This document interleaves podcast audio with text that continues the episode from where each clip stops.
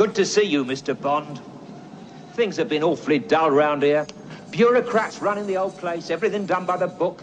Can't make a decision unless the computer gives you the go-ahead. Now you're on this. I hope we're going to have some gratuitous sex and violence. I certainly hope so, too.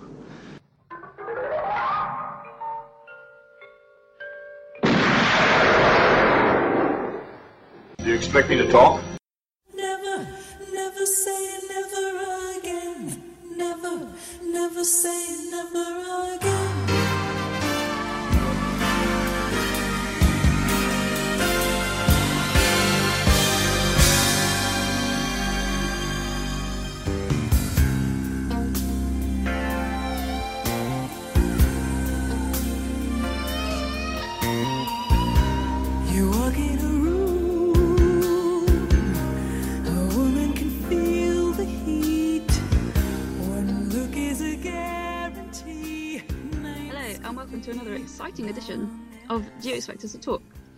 Host, Rebecca Andrews, and always with me are fellow Bond fans Chris and Dave. Say hi.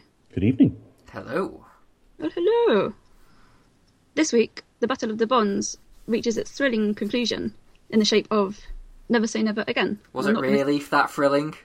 It was. It ended in waves of liniment and And Rowan Well, at least, at least we hadn't seen the story before. Um, it's completely new. it is, it is completely new, and I will explain why in a moment. This is not a remake of Thunderball, okay? Never. Our lawyers have instructed us to say. Kevin McClory forces us from beyond the grave to say.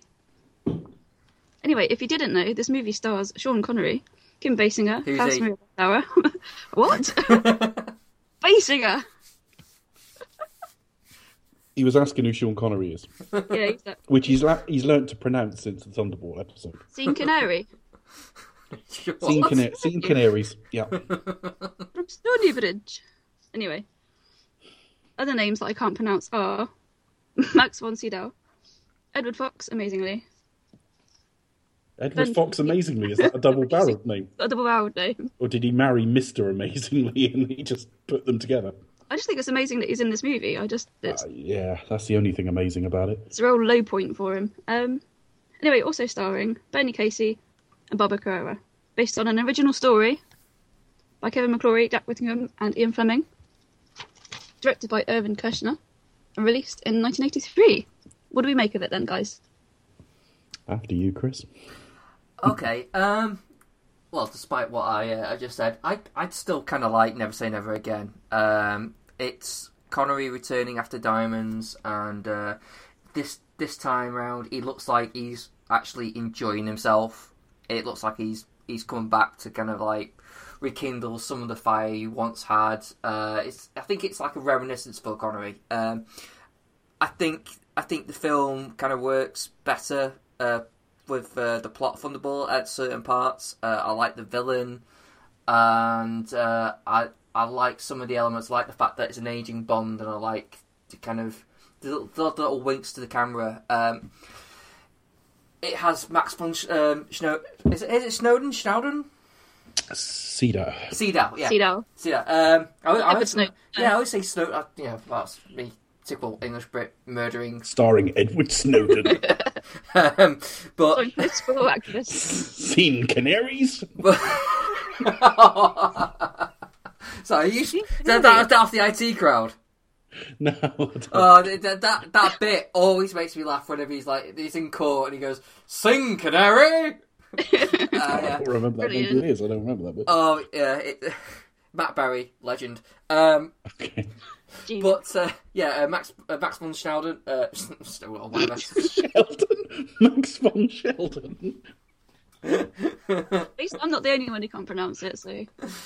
Max, Can't even- Max von Schnickenspiel. I don't know. Um, Okay, so sorry. Yeah, I, Max. New Star Wars I, I like his turn. I, li- I like him as Blofeld, but I just don't. I just don't they don't think they did enough with it. He just basically like sit in a chair, stroke a cat for ten seconds. That's what Um, he did to with, wasn't it? Because it wasn't it him. Hmm? That's what he does anyway. Yes, but I just like I would have liked a bit more scenery chewing because I think it, it could have been like a potential best casting for Blofeld. But Um, but there you are. But I, I do like the villain. I like the uh, the hench lady in this as well. Um, which is oddly because we were big fans of the uh, counterpart in Thunderball. So uh, yeah, but um, yeah, I generally quite enjoy it. It's it's a bit of a, an odd odd one. Um, if you if this came out at the time, I probably would have been dead set against it, going like, why? What's the point? What's the point in doing this again? But after going back to it and kind of growing up watching it, um, I'm kind of glad it exists as a kind of like an odd little side note for Bond. Really, uh, what do you think, Dave? I think as long as you can forget, uh, if you're not expecting sort of 1962 to 1965 Connery, you can have a really good time with this. And I, I think that I've I've had problems with it over the years. I think for just that reason, it's like the main man in the official series is by this point too old, and then Con- they bring back Connery who's too old as well. But watching it again in preparation for this, he is really good in this. It's one of his better performances in the role. He manages to be sort of swar- swaggering but not arrogant at the same time, which is kind of it's a really interesting performance. I think with regard to the film as a whole. It, it's kind of a, at once better and worse than it's got any right to be.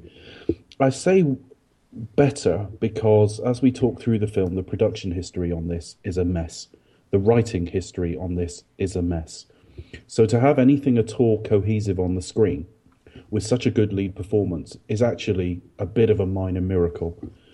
But it's worse than it should be because Kevin McClory's been thinking about this since the mid 60s. He had 10 years to think about what his rights were in terms of adapting the, the original work, and we'll come on to what that means in a minute. And the 10 years was up actually at the beginning of 1976.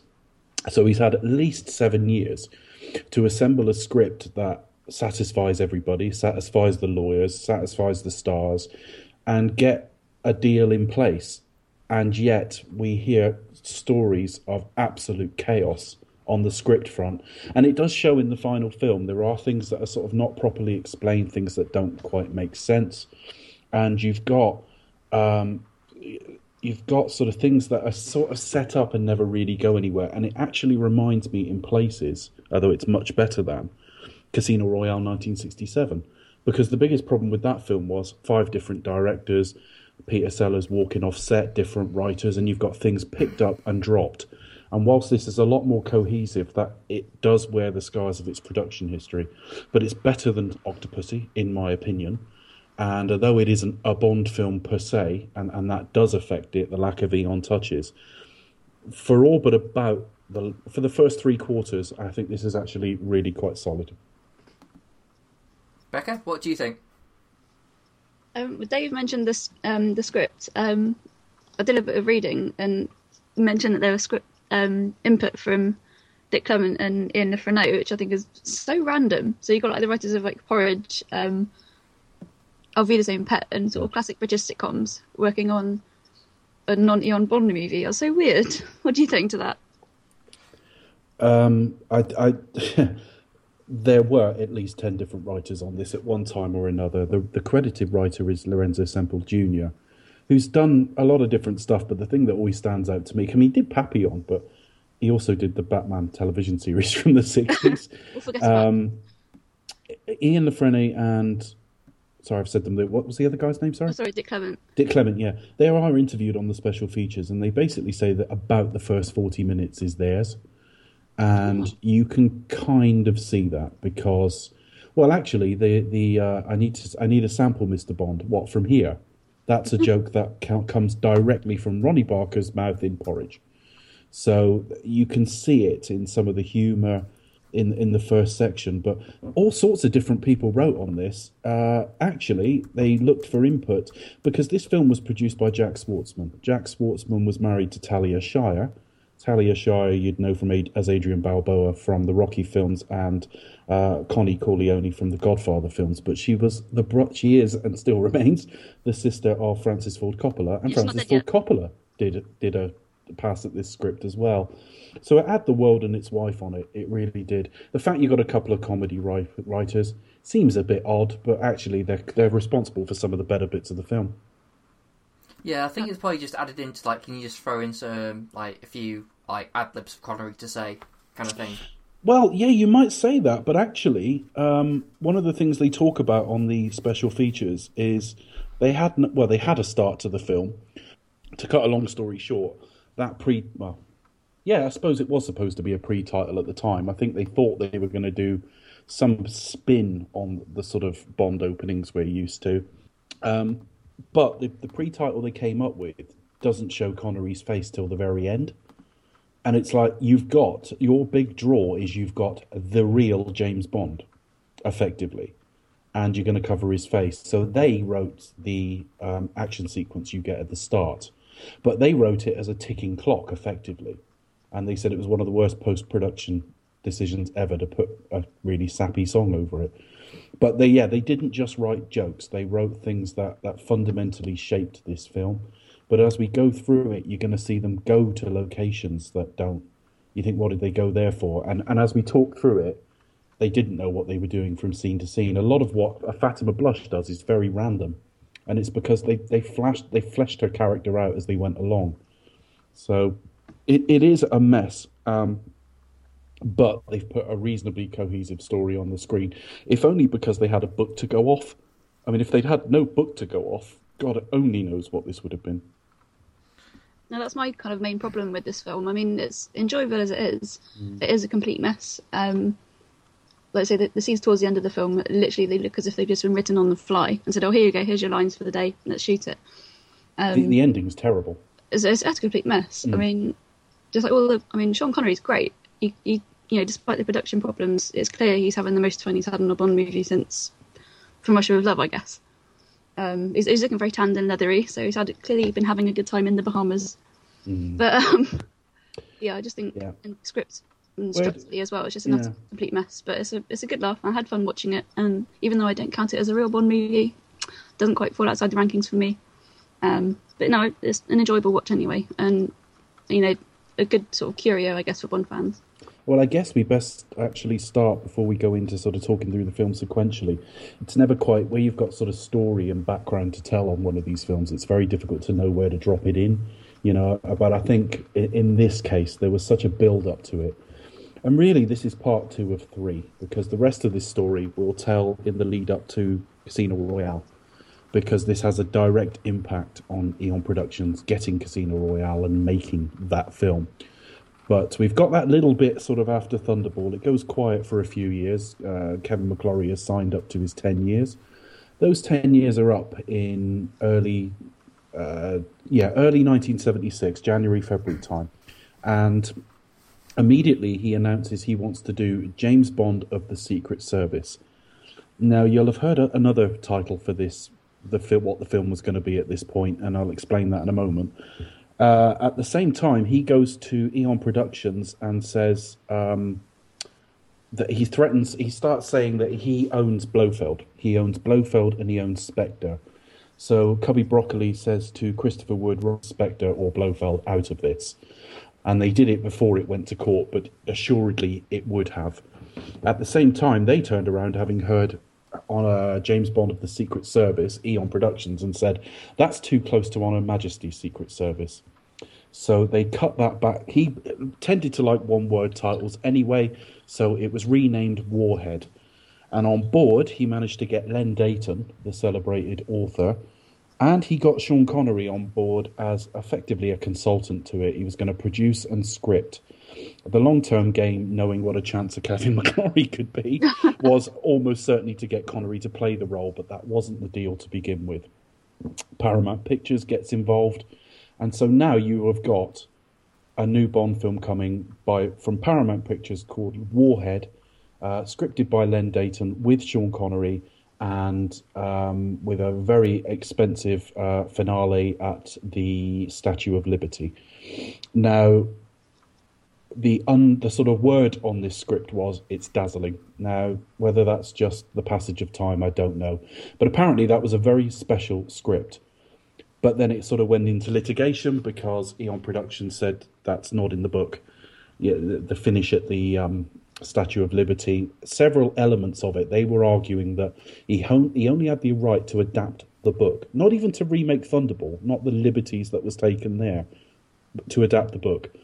Paramount got cold feet and pulled out, and we are left at the end of the 70s with nothing. Fast forward a couple of years, Sean Connery had pulled out because he didn't. He wanted to be. He didn't want any part of the litigation. But as I say, Paramount weren't convinced that they had a, a case. Really, they didn't want any part of it. Uh, but things turned around when Jack Schwartzman got involved. Jack Schwartzman was an entertainment lawyer, uh, not much of a producing past, particularly. Um, and he agreed to sort of get involved and fund it and everything else. Sean Connery agreed to get involved on the on the proviso that uh, he would be indemnified against any damages, and he would also have uh, uh, director, script, and cast approval. So he would have full say on everything that was going to happen. So this was in many ways a Sean Connery picture. And to cut a long story short, they pitched up at Orion, and that's where the film was made. Um, director choice, uh, even down to um, uh, we'll get on to score, but the, the uh, Michel Legrand who did the score. Um, Jack Schwartzman wanted James Horner, who was just coming off the Wrath of Khan. Um, Sean Connery bumped into Michel Legrand in a in a hallway somewhere, and they got talking, and he scores the film. We'll get onto the specific production as we go through the actual film itself, because you can point to specific scenes and sequences and bits of the script. But that's how we end up with Never Say Never Again. They rushed the film through. Eon in, tried to injunct at the last minute, but the film's already made. And the court's attitude is, why are you trying to injunct now? You, the money's been spent.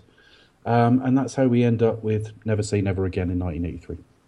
So basically, the Kevin McClory had a, a much, well, we'll say a bigger script with big, grander ideas, but the money for he had for it just got chewed up in the lawsuits. It's not, And- it's not so much money, it's more the fact that. And we'll see this as we get into Never Say Never Again, because this film is heavily, heavily hamstrung by the whole legal process during it. I'm not even talking about money being chewed up. This had a bigger budget than Octopussy, significantly bigger budget than Octopussy. What it is is Eon would go to would say that's not in the book. And Kevin McClory was desperately trying to get hold of like the papers from the the original case, because if there was any evidence that Jack Whittingham had sat down and written a set piece that say had taken place in Egypt, but they ended up new, using it, that would be fair game because it was part of that project. Um, but yeah, he ended up having to. They even used to. They even got to the point they were arguing over dialogue because they were saying, "Well, the dialogue's got to be what's in the book." Well, you can't write a book's di- a, a film's dialogue from a book. So, yeah, the reason the Warhead script, which I bel I've, I've heard is good, um, was scrapped was it wasn't close enough to Thunderball, and Paramount got cold feet. And once a major studio and the star gets cold feet, you've got to go back to square one, really. Yeah, it's like Death Kind Note, really. I'm kind of interested to, to read if you know if it's online that Warhead script. I honestly don't know if it is. Uh, I didn't go looking for it. What I read in, I, I watched all the special features in preparation for this. I also read the Battle for Bond, or the relevant bits. I read from, basically, I read from um, McClory coming back on the scene in sort of late '75, right the way through to the end of the story, um, and I read that a couple of times. So, yeah, it, it, I, I don't know whether the Warhead script exists now. I really don't, but there was a lot of excitement in Hollywood at the time that it was one of the best un- unproduced scripts around, but it wasn't cl- it wasn't close enough to the. That'd be really interesting if, Thunderball. if it is kind of floating around out there. That'd be interesting to kind of have a look at it and Mm. you know, see what changes. Were, obviously, we know what changes were made, but Yeah. have a good look at it from a production point of view. That'd be fascinating. It would. But I will say this for Kevin McClory: why? I mean, I, I just don't get the, his reasoning for getting obsessed. For it's like, no, I must re- do hmm. Bond. It's like, well, no, it was Ian Fleming's creation. Why? Why are you obsessed? It's hmm. like, well, I have to make that that film that hmm. I that that I, that I scripted. Well, you did. It was Thunderball. Remember? You know, it, it got made. You know, He's obsessed with it You, the you were part of the production. You know, And you know, he had balls big enough. uh, Well, I think this was Jack Schwartzman, not Kevin McClory. But they even went to Eon and offered them this as a co-production. Yeah, you he know, did. Eon are, are doing perfectly fine. Forget what I did or didn't think about Octopussy. The, the films are doing okay. The films are doing okay. They're popular enough. Eon do not need this. I think maybe by Thunderball he kind of felt a bit slighted, perhaps. But yeah, because it is so random. Because one man was obsessed obsessed by one film for so long. I mean, it cost him quite badly in terms of his health. for Kevin McClory. Well, he was an alcoholic as well, which didn't. Well, exactly, yeah, that and a number of contrib- contributing factors. yeah. But it's just like, yeah, he was obsessed for, for so long, and just like, let it lie, you know? What, what doesn't make sense to me about his whole approach to Bond, and we see it again. I mean, I, I don't want to tell too much of the story post this film because we'll talk about it in the lead up to Casino Royale, and that's in some ways the more interesting part. But you know, we all know that later in later in the timeline, he was talking about doing one with Timothy Dalton, you know, and so on. Before Sean Connery pitched into this, there was talk of Lazenby. He always kind of wanted to take like the a previous Bond, and yet he argued he had the momentum and the right to make a series. He genuinely thought, and at times the law kind of supported him on this, that he could kind of make sequels to this. Well, if that's the case, why do you cast Sean Connery first time out? I kind of wonder if, if he had cast one of the Eon candidates um, for this, like a Lewis Collins or something, might he have created a new momentum, made the official series look a bit old hat, and maybe he'd have had more momentum, but he didn't. He kind of just redid something they'd already seen with a guy who was only ever going to make one. Yeah, yeah, that that's true. I mean, so basically, his momentum was like, let's create like something. Let's base something on what I've already done, and make and, and make something new enough that it can spin off from that to be its own thing. Is that basically what they were going for? again, anything that was part of the whole Longitude 78 West process and the effective the book afterwards, he thought he could make a series with Spectre and Blofeld and so on. Well, without further ado, let's uh, do what we always do and uh, and run through the film by memory. So, Becca, This is why I make notes, because otherwise, Because we I've seen can't it be like three asked. times now. You make notes because we don't care. Well, no, you make like, you make notes because we don't we, we don't have to. That's why. Yeah. Is it because my memory is so crap? I've got I've got a very poor short term memory. Um, Yeah. because I'm special. Um, but yeah, we see him on the training mission, don't we? And it's probably this like is a doing real bizarre spite training work. mission. There's, there's some, but only we, we find out later on that it's actually it's a test.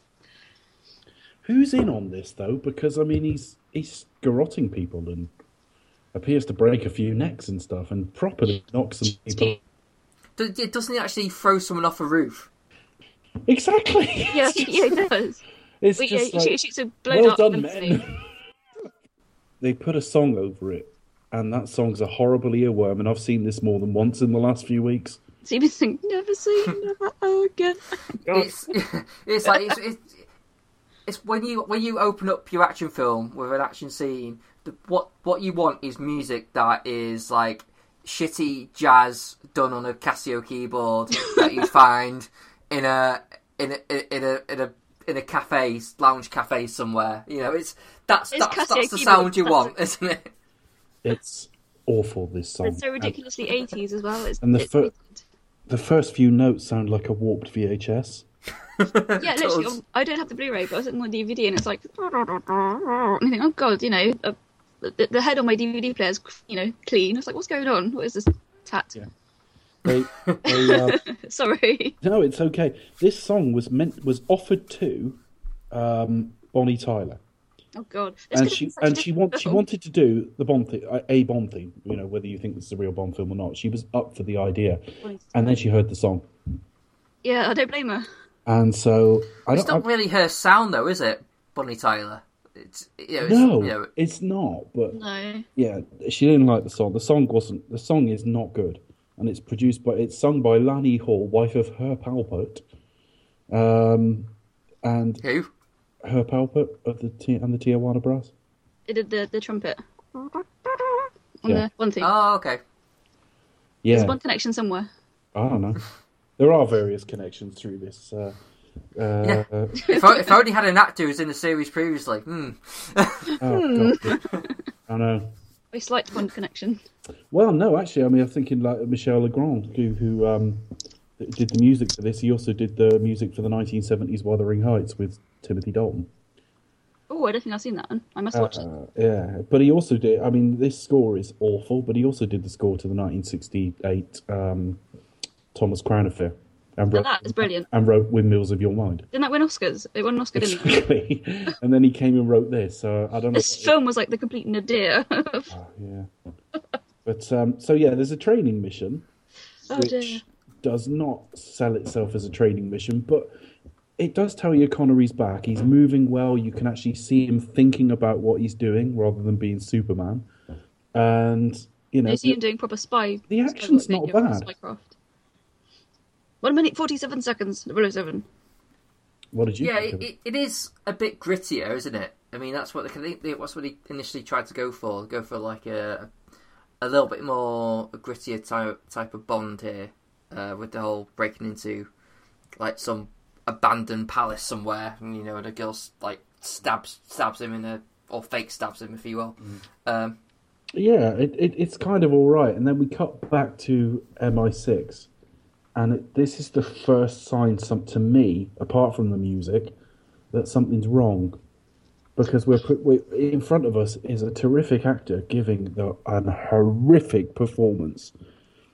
He's so what, Sean. Connery isn't that bad. Come on. Edward Fox's M is ho- horrendous in this. Oh, do shut up. oh come on, go 007, oh, Oh, do come on! That's so fun. And uh, yeah, you'll do more than that. And you've got his sidekick there, who I thought was meant to be Bill Tanner. And when I looked him up in the, the credits, he's a guy called Elliot who does fuck all in the whole film. We don't know who he is. He's really, this is just awful. Uh, he- he's been in a few like British sitcoms and that as well, isn't he? Kind of like a British character actor. Yeah, yeah, British Yeah. character actor. I've seen him in several things. But um, this is this is bad, and, and Connery manages to play w- pretty well off this, and he's got he, he does have a, an older man's sort of sanguine approach to it all. That he's effectively semi-retired, and uh, and it's because the new M's got no use for the 00 section, and Bond's getting getting on in years and a little bit of out out of shape as well. Um, and they talk about his training exercises, which is quite funny because Connery's of the opinion he's been doing really well, but he's been killed once and like had both his legs blown off once. Not really, but obviously in the game, I don't know how they would represent that because he seems to really kill people. uh, perhaps he has got bionic legs, I don't know. he's a bionic man. And he's sent off to a health farm, Shrublands, hooray! which makes more sense than in Thunderball. Yeah, I I I think the health farm bit in this actually does work better than it does in Thunderball. And, Yeah. and I, I think I, I think I, s- I said this uh, when we originally did Thunderball, but like the the actual whole plotting with the um, Domino's brother uh, just makes more sense. Like, why don't you just blackmail her brother to to do it rather than getting a guy who And spend two get- years to- on yeah Spent years on to, plastic to get, surgery. get surgery to make it look like him to then kill the guy when you know and then do the job for you you know, you know only to kill him you know whereas you, you you've already got her already got his sister just just use her Yeah. just say look do it or we'll kill her and they got him hooked on something. Basically, Yeah. they got him hooked. For those who haven't seen the film, and I can't imagine that's many of you listening, uh, the guy who plays her brother, Jack Petachi, also played Brad in Superman three, and it's more it's more or less the same role. yeah I knew I, I knew I remembered him You've seen somewhere. from somewhere. Basically, middle aged with substance abuse issues. Um, There's a typecasting going on. here. yeah he, he, he looks directly from the 70s that's he, he looks exactly like that Yeah. And uh, yeah, so he's at Shrublands and he's being looked at after by a private nurse who basically is dressed and behaves like something out of a porn film. It's very dodgy. I was thinking looking. Cruella de Vil Because you always keep, you know, if you're going to give someone an injection, you keep it in, you keep the syringe in your stockings. but I, it's probably one of the- Sorry, go on. Chris, you No, work in uh, a care home. Do you ever keep syringes in your stockings? No. but it, it was funny, not. like it was the it was the uh it was a little odd comment, you know, they sort of like which is like brush, brushes past like some like some of the staff and there's like a actual line of dialogue by some of the staff like about like oh like you know, sure she's not from around here, you know, obviously, you know, wouldn't that, wouldn't be behaving like that. yeah, It's thanks. like, thanks these, the these agency nurses almost like, Yeah. like- it's like my god times never change but, So uh, Con- Connery's told that to go there to clear up free radical, free radicals. Now, apart from a joke to Moneypenny, I don't know why they expended so much dialogue on that. Uh, no, uh, Moneypenny looks 19. Yeah, she does, and Yeah, she's she's- wearing kind of a tux, which is weird. Yeah, very odd fashion choice there. Probably 80s fashion, but she's like, I'm to eliminate all free But radicals. but to be fair, Connery doesn't seem to kind of like hit on her though. It is very much like uh, just a friendly kind of like, oh hey Moneypenny, how are you? Blah blah blah. I'll have a little joke. Ha, I'll see you later. Do you know? I do. Rather I than- do wonder if Mon- I haven't read Thunderball. I don't know if Money Moneypenny's in that book. I do wonder if they skip past it because they have to. Probably. I haven't read it in ages, but I do know that they keep like the original names instead of like um, Jack Bavara's, you know, Jack Petachi. Mm. Like all the original names are kept from the book, obviously, because they have to. But um, yeah, I must go back and reread it. Yeah, uh, it was Francois Duval, wasn't it? In the That was one, Duval in the book. Yeah, I, I was getting mixed up during the Thunderball review myself, but they. Um, yeah, I mean, this is this is all handled better. Um, there's a few things, and again, you can see several hands on the script because he gets out of his Bentley and he says somebody somebody says they don't make him like that anymore or something like that, and he says still in pretty good condition though, or sorry, still in pretty good shape. Shirt so now, then he cuts straight to a room where the doctor says something to him about his body, and he says still in pretty good shape though. Yeah, I think And I'm thinking, brilliant. this needed a fucking script editor. What are you talking about? You said that that's so within the last though. ten seconds. Uh, I wonder, if that's, I wonder if that's a deliberate a joke though, because you know we were talking about sort of Dick Clement and Ian La Frenais It might earlier. It's like having the jokes like fill the speaker, please. You know, from here, sort of dodgy jokes like that, and you think, uh, was it deliberate or? yeah, I love the fact clever that she laughs so heartily at the idea that he might shower her with piss from 10, 10 feet away. It's a bit like when part of the Domino laughs heartily at being sexually abused later. God. But it's it's not smart. But yeah, we got um, they get through the whole Shrubland stuff a bit more efficiently, actually. Yeah, I think it's, it works a lot better than it does in Thunderball. I mean, it's, it's not as, as protracted, I don't think. But um, and Yeah. certainly the fight seems more brutal as well. Um, They do seem more brutal, but they finish with a really stupid side gag. not good. What amazes me is how quickly you can stumble into a shelf of of uh, of glass jars and get killed by impaling yourself on a load of broken glass. How like that is it? It just amazes me how, he, how he's like, oh, he just stumbles in and then he just like falls down. He's got like a mat. He's got he's been st- stabbed, but he's got a whole literally a whole needle. tube. So it tube just like in his back. Basically, he's got a shelf of glass. Yeah, He's Poison. it's like I'm just like, that, well, how did that even happen? It's like, I mean, I imagine he might have got a bit cut, but come on, like, I, I don't know. I haven't looked at Irvin Kershner's filmography to know if there's any comedy in it because they fluff this joke. I mean, it's not a funny joke anyway. Basically, he's fighting Pat Roach, who's the who's the guy that Indy fights by the plane in Raiders of the Lost Ark. Same actor, Yeah, same guy. and um, you know he was always brought in as you know tough guy. He's a basically. big heavy, really, isn't he? So But he's Yeah. clearly stronger, younger, fitter, and everything else than Connery. So Connery is having a tough time in this fight, and well designed. it, but wor- so it, it works well for me most times because there is a bit where Hmm. uh, they do kind of like they they're fighting through like the corridor and while everyone's watching the boxing match. yeah, and he stops and Kind of- puts his arm on the chair and watches a little Yeah. bit for when the yeah, he woman watches a little around. bit. Yeah, and, uh, it's all handled really well, but eventually they're in the lab. Um, Connery's backed into a corner. He's been well beaten up, so he grabs a beaker of whatever's next to him, chucks it in the guy's face, and to skip to the end of the joke, it's James Bond's urine sample, right? but this bloke struggles, screaming with pain at this for what feels like an eternity. It's really be. dragged out this joke, and then he's dead. Yeah, It's it's just like toxic wee that kills him. Yeah. So, So yeah. laugh. Well, of course he's dead because he's got like he, he's been stabbed to death in the back by Poison random, something. like, you know, he didn't it's a hazard. that hard into it, but he basically Exactly, that's slipped what he's just slap, dead. dead. It's like he stumbles into it, gets stabbed, and oh, he kills over. It's like what? Yeah. So yeah, not so good. But it, just, it always has me in stitches, though. Sorry, excuse the pun, but it's just like it's so ridiculous. You just oh god. Oh, it's just a wee joke. But Hey, hey, before that he um before that he meets Pat Fearing, who is called Pat Fearing in this still, as as with you. Uh, he's still trying to seduce her. and yeah, basically he's straight onto that, and she manipulates his back and basically comes to his room with not very exciting f- food, and he shags her. Yeah, No, what, foie no gras. massages this time. Yeah, foie gras. Foie gras, fall off apparently. So Bear that in mind. and That's the magic, people. That's the and, secret. and presumably after they've had sex, and this film has one of the funniest sex scenes I've ever seen. uh, he hears basically Jack Petachi having the shit kicked out of him by his private nurse. Fatima Blush. She's got to be like, a- apart from like Xenia Onatopp and oh, I can't think who else. Other other Bond girls. Um, yeah, she's got to be like one of the most highly sexed Vanessas there is in the series. Well, she's very cartoony like. She's like, yeah, you mentioned like Cruella de Vil with their massive like fur stoles, and it's just like what? It's completely She's, very yeah, she's very highly animate, uh, animated and over the top. Um, I, I can imagine some people not really enjoying. I, I, I did enjoy it. I, I think it kind of it, it, it added like a bit of colour to the film, shall we say? Mm. And, Yes, and she and she's memorable, and I liked how she's just like insane. She's like, the like- greatest pleasure was afforded me by Fatima Blush, blah, blah, blah. And she just she's utterly mental, and she wears like these sort of leather, plastic leather trousers, and Well, actually, where, she, where, where she's killed later in the film, it occurred to me that from the waist up she's dressed like Liberace, and from the waist down she's Yeah. dressed like General Zod.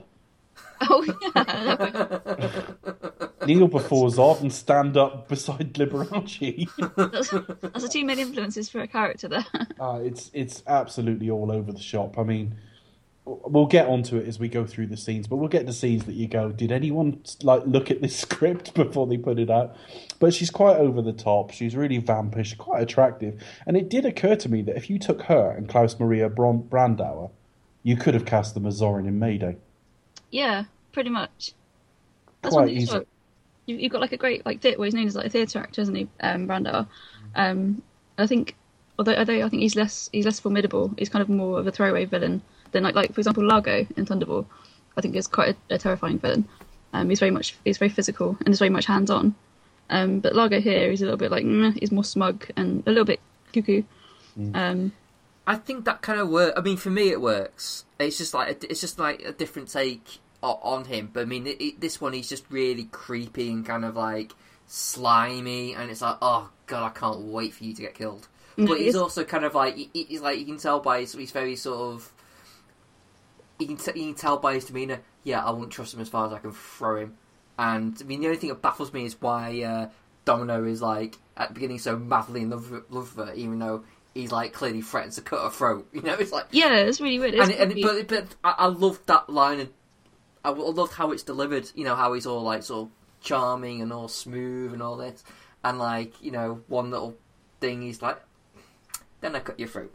Like it- really, oh, really sinister. So I really like that. I really like that fat idea that he's just Yeah, I just find that a bit beyond. How, he, this.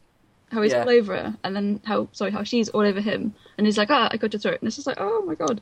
But yeah, I, I Yeah. it's creepy. It's creepy how you know he's kind of watching her from a I- one-sided mirror, and you think, oh okay, yeah. I, I guess You I wouldn't want like to that. flash a black light round that room, would you?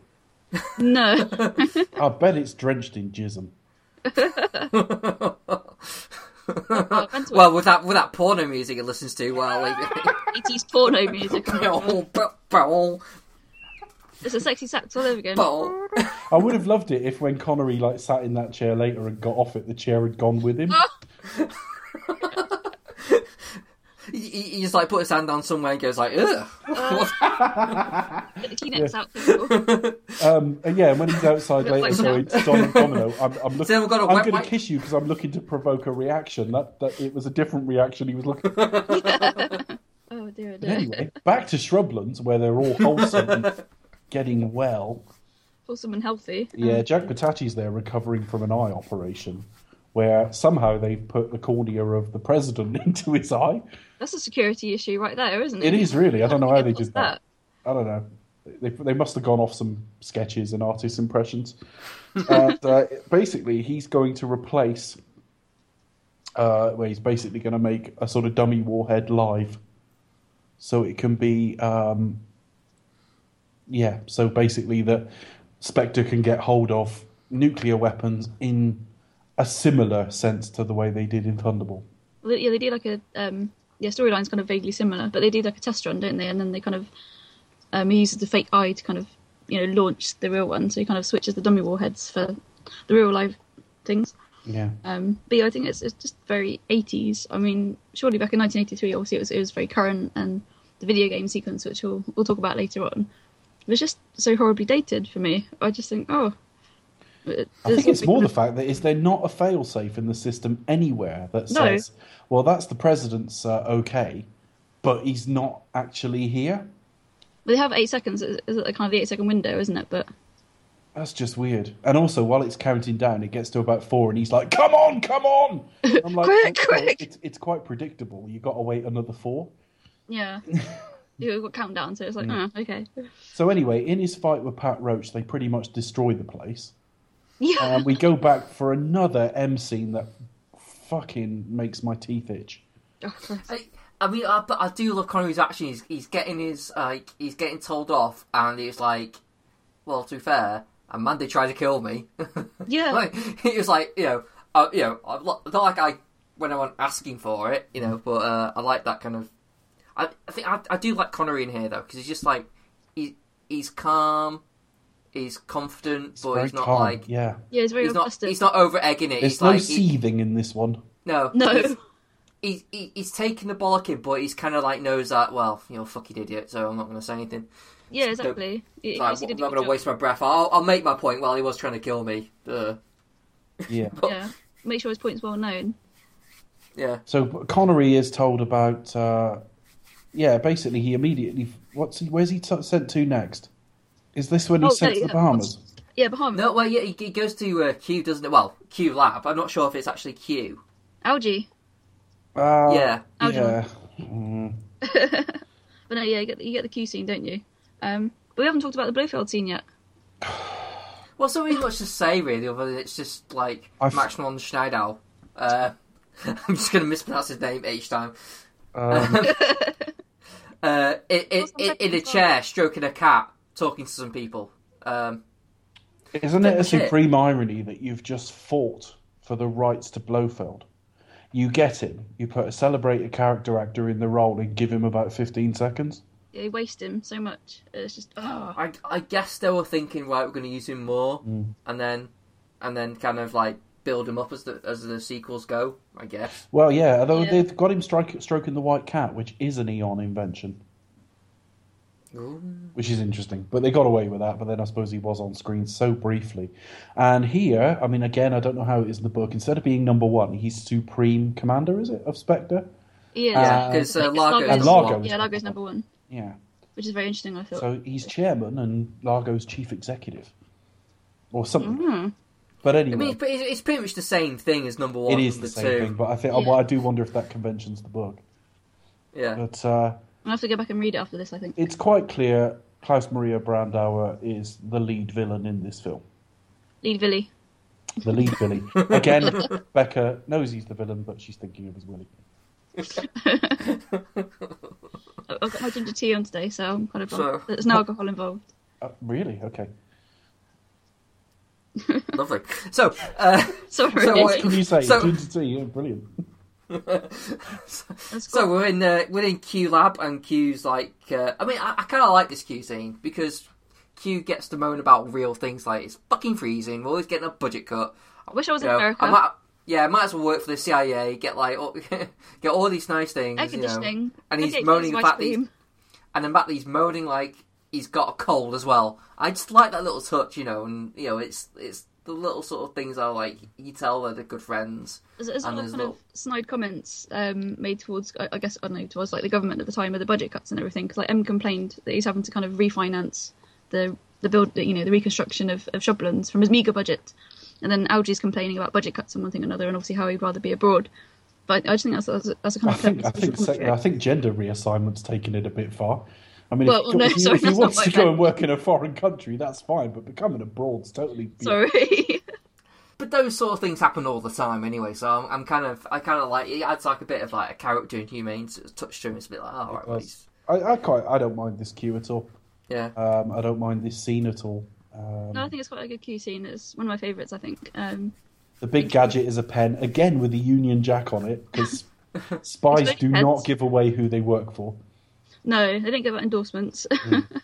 And one of the things during the making of this film uh, that that they said was, uh, as they were about to go to the Bahamas, they were a day or two away, and what one so I can't remember who said it to who. I think it might have been one of the writers to Schwartzman. He said, "Have you worked out yet why we're going to the Bahamas?" And he said, "Well," and it's like, "Well, you better find out soon because we go in two days." and when you actually look at the Bahamas scene, it's kind of a bit pointless. Yeah, it's a bit kind of thrown in there, literally, isn't it? Oh, let's I just know. go, let's have some glamour. Film starts to have a few problems now because we're introduced to Nigel Small Fawcett, Bloody hell. which I don't know if that's meant to be a tiny penis joke. I'm not sure, but it's played by Rowan Atkinson, and it's Mr. really, Bean. really Yeah. fucking awful. It's meant to I- be I- funny. I this don't- is I this don't- is a Clement and La Frenais uh, thing as well.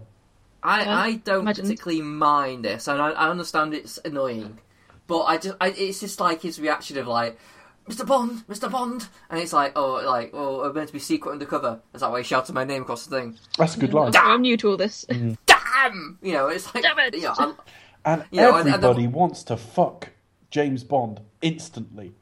He talks Of for about two seconds to a woman on a boat, and she's immediately onto him. and then he goes, "Oh, the Barbara, the Barbara Carrera sex scene." Oh, Now, when they were at Shrublands, those dungarees, oh my god. yes, when they were at Shrublands, uh, Jack Petachi sees someone at the window because Bond's spying, and something goes wrong with the blind, and he ends up getting spotted. Yeah. And he goes and hides in the shadow, but she's got some night vision gadget, and she goes, "Oh, 007, because he's back to being a bit of a celebrity. yeah, everybody uh, knows it wherever he Uh, she works for Spectre, so it's quite possible, to be fair. Yeah. Um, so she goes to the Bahamas and just sort of happens by him. It's you know, no, I mean, delib- accidentally on purpose, sort of thing. yeah. And they decide to go down to see basically where they think the um, missile is. Yeah. I do like that line, by the way. Oh no, uh, I'm wet, my, my, my, my, my martini's still dry. I like that line. He delivers it quite well. It's That's really mine in the whole film. Yeah, he delivers it. He de- delivers it a better. He's he's got a more easy rapport with the women here than perhaps he did during his initial run. I kind of quite like him here. Yeah, But they go onto the ship ready to sort of dive down, and they have a sex scene that I'm sure the makers of Team America watched before they filmed theirs. It is a bit like that. It's like, oh. it, it's cutaways to sort of slow motion fish, and then it cuts back to Evermore, sort of her leaning back and oh, it's fucking awful. Worst sex scene in a Bond film ever. Chris, your thoughts? On the sex scene, Yes. uh, I'm struggling to even remember it. It's that memorable. Yeah. Maybe because I just switch off. Yeah, it's Around kind this of sort of time. non-existent, really, isn't it? It's pretty It, it's, cutaway. it's pretty. It pretty much goes into like, oh, we're gonna sort of do some, you know, swimming underwater. Oh, this bit's kind of slow, you know, Yeah. that kind of thing. Which we'll get to, like, why the ending's a bit crap because you know, again, it's like Bond underwater, everything's slow, and you can't really tell what's going on. So you can't really see who's who, and it just comes a bit, yeah, boring. Um, but yeah, very I, I, I kind of switch off to, until things start to get a bit fun again for this. Yeah, absolutely. It's it's not. And again, she puts some kind of receiver on his tank that attracts sharks. yeah, random And again, it's it, it's He must have got it from Batman. So like, it's you know, not terrible, but it is. It is. We've got to film something today. It it just feels like I cannot imagine this was in a well thought out script. I think this is just. doesn't Bond actually kill a shark? It's busy work. It does. Well, he gets he throws a net on it effectively, doesn't he? But it's it's not a very good scene. And then he comes back up onto the water, and he is basically hooked by that woman he was talking to earlier, who joked she wanted to catch someone something six foot two and 190 pounds, Oh, and lo and behold, she does. So having basically flirted with her, gone and shagged Fatima, gone for a quick dive, and I mean in the water. Um, and then he comes back out, goes straight, and basically has her straight away. Is that Nicole though? Uh, no, it's not the agent. That, that, Oh, okay. We see the agent after they leave the Bahamas and go to Nice. Uh, but yeah, so she basically they go back to the hotel. Fatima spots he's still alive in dungarees. um, Awful. yeah, I know. 80s fashion. I mean, Well, it's not fashion. It's he's wearing whatever he can because he's He's got. an He can't, man. he can't walk around in a wetsuit, so it's whatever's on her boat. It's like the, it's the least. I know. But it's like choose something else. it's like when when you envision. I don't what- know. I guess it's just a sight gag. Like, oh, look at Bond. He looks like an idiot.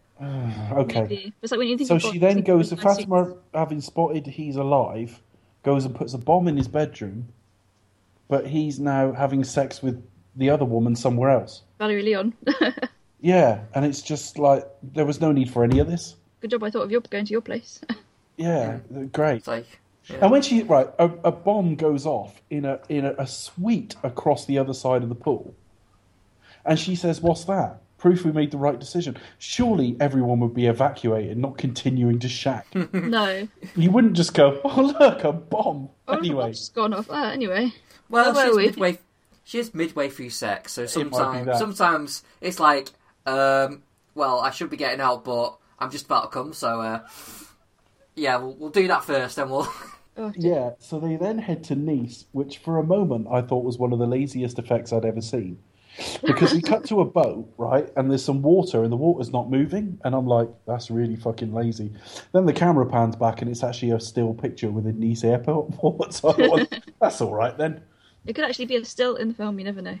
And he's met by Felix Leiter, and insert name of French agent. Ni- what Nicole? Yeah, I know, but she's was never. Nicole Papa? She's a pointless character.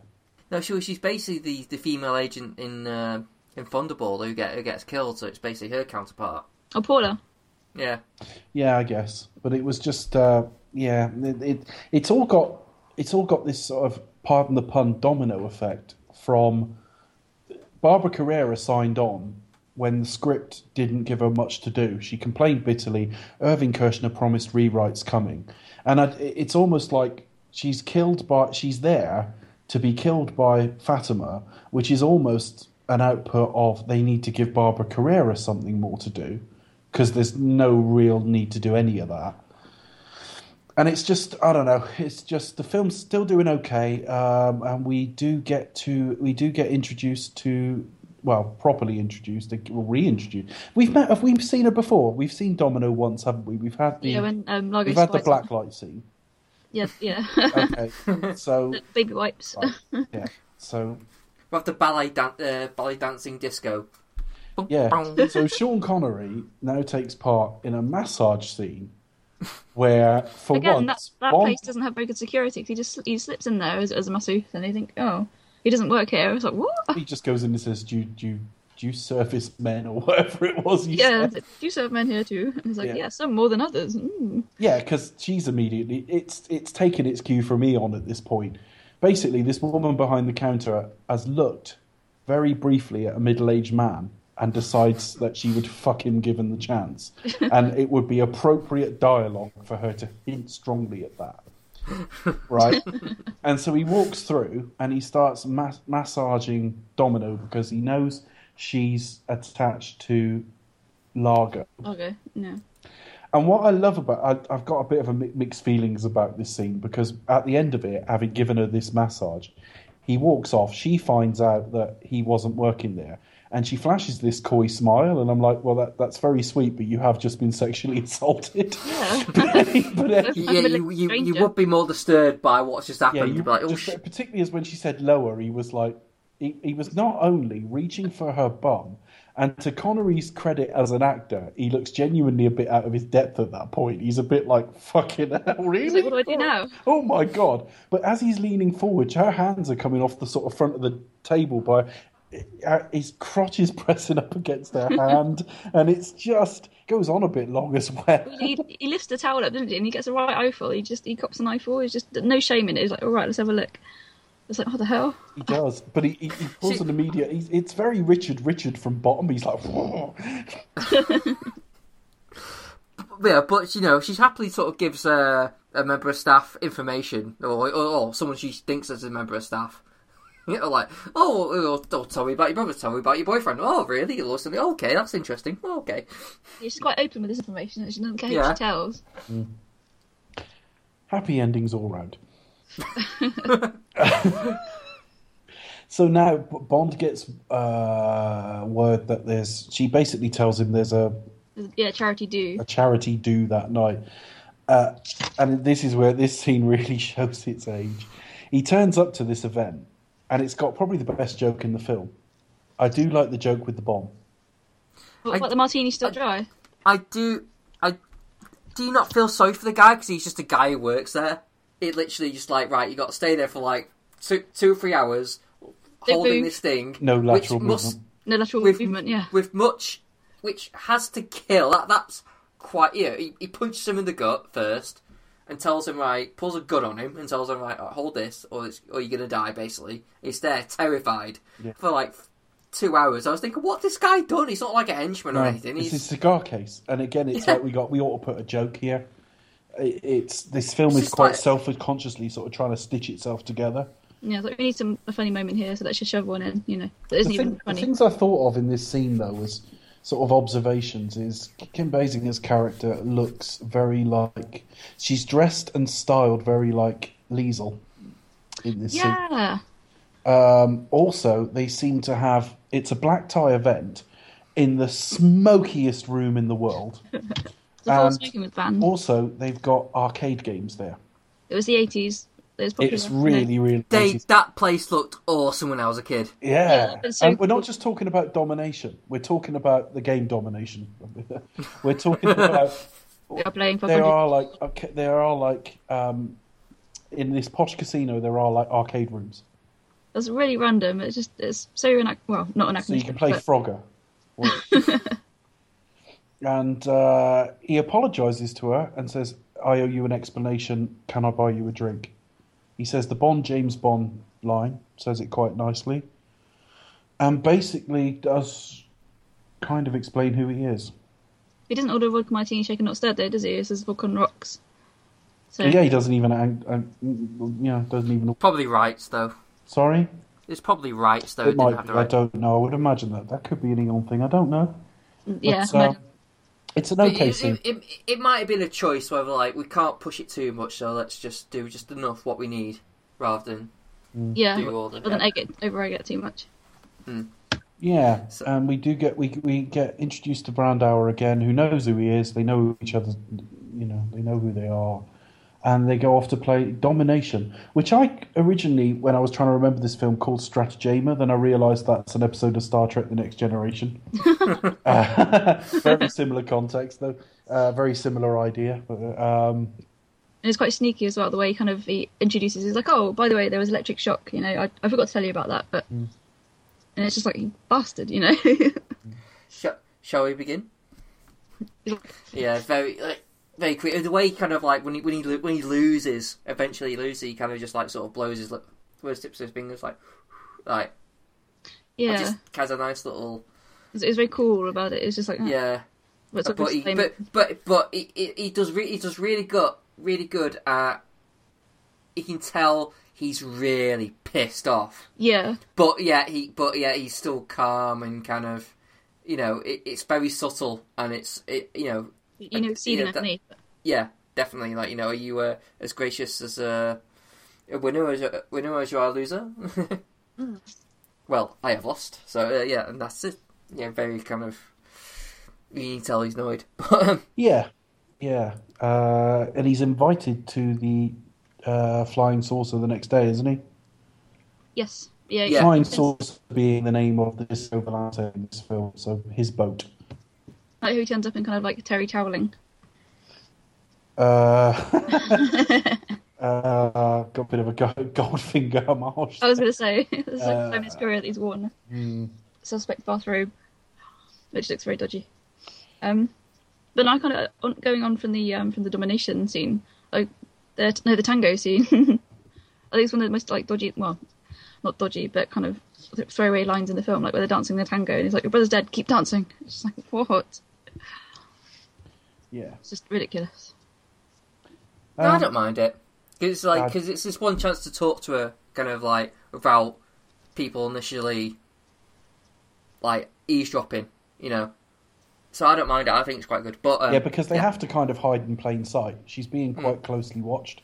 Yeah, So anything he tells her is kind of in front of people, so you may as well do it when it's blaring music and your heads and mouths and ears are sort of moving close together and apart, and exactly. But it just Yeah. seems to be that particular scene seems to be kind of a, mm. of little consequence, really. it came very close to the, the thing is it, i mean sean connery took dance lessons for it and apparently he's not a natural dancer by any means if bond dances if this draws a laugh it kills the film I, I, I wouldn't even know that to be honest. I mean, I, I, I can't dance. I'm gonna com- not going to comment on the dance. well no i'm not i'm not talking about breaking it i'm just talking about as a layman as you watch it if that Yeah. makes you laugh it's going to damage the film It's just that, that, and that particular kind- line. he gets away with it it's okay No, yeah, it's, it's okay. It's just that particular line I always find um, slightly jarring because it's just of no consequence, and you think, mm. But never mind.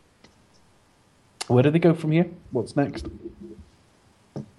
anyway, yeah, to be motorbike, clo- well, motorbike quite chase. close to Fatima's end because after he beats him at the game and the dancing and all the rest of it, he does give He basically gives Fatima another chance to kill Bond. absolutely Really, kill. Yeah, Yeah. there's an epic motorbike chase, which is pretty impressive. I think It we've got the random is. jazz score. The score This is is so great. ridiculous to this. well, It- to be fair, you know, that that kind of. that's the one. that's how it goes. It really does sound like that. That is, that's But what then we know Chris has got the voice of an angel. He can mimic anything. Um, yeah, it, it's a really good motorcycle chase, but you do wonder why she's gone there and done that. It just seems to, to drag him in. Well, I suppose it's to drag him into the chase. And suddenly, you know, he's Bond's the thing of the day. You know, it's Street Hawk. It is a bit street hawk style, isn't it? I I think Street Hawk was a bit later than this, actually. But it's not a bad chase. It's not a bad sequence. No, there's, Yeah. there's quite good chase sequences, and this is one of them, I think. Yeah. I, I remember this being like kind of like fun, and it could. But I think the most memorable thing it does, it does end on a good note with uh, Fatima, like, uh, tra- like, uh, trapping him in the odd cave thing. I don't know. I Forgot where what it was. Yeah, I know. isn't? They, another bit that doesn't make sense. They just they they're trying to give her like. I mean, the funny thing we skipped over it at the time. She killed Jack Petachi by sort of throwing a snake at him. And Yeah. you just think yeah. you just think like and, th- and then puts a bomb at the crash car. Yeah, And you then, just like, think, right, then- you followed him, know where he is, put a bomb under his car before he gets in it. Yeah, wh- why bother with the snake? Don't throw there's- your fucking snake at him. Wasn't that wasn't that in Thunderball as well? Oh, it's Like, just weird.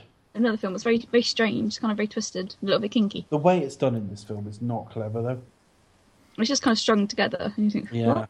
And it does strike of like making things up as you go along. Uh, this film, I mean, they, they, they would have. J- Jack Schwartzman had no experience as a producer, so you'd have things not turning up for the day. This bike was supposed to be tricked out a certain way, it wasn't. Oh, and he he didn't have the right contacts in the business. He didn't have the right contracts in place. Things were late. Everything was running over. Um, Sean Connery claims, and he's not notably a liar, that he effectively ended up producing this um, because he was the only one who sort of knew what he was doing. Um, so all the way through, the director's not getting what he wants. So scenes that work kind of work in spite of themselves. And I mean, it's like they get to this cave.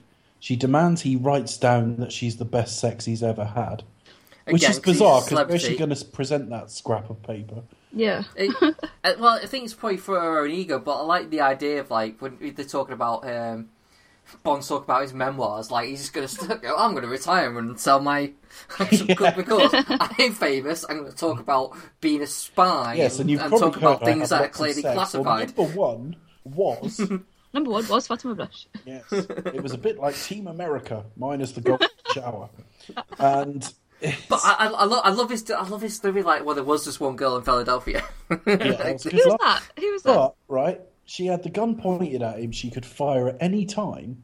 And after all of this, Felix wanders out and he's like, "Yeah, yeah, I've been watching all the time." He's like, why didn't you come in and help then? It's like you fuck, you are making this up as you go along. Bloody hell. And then they, so I, I, I, and then I, they I strip off and it. find a push bike. Really randomly. What? no. Oh, by the way, out what do you think of this context, Felix, listeners, by the if way? You've heard me say they strip off and find a push bike. I'm not suggesting nude cycling here, but they pretend to be like athletes in training, so they're like vest and shorts sort of thing. Yeah, Felix is the boxer and Sean's the trainer going, oh, duh, uh, duh.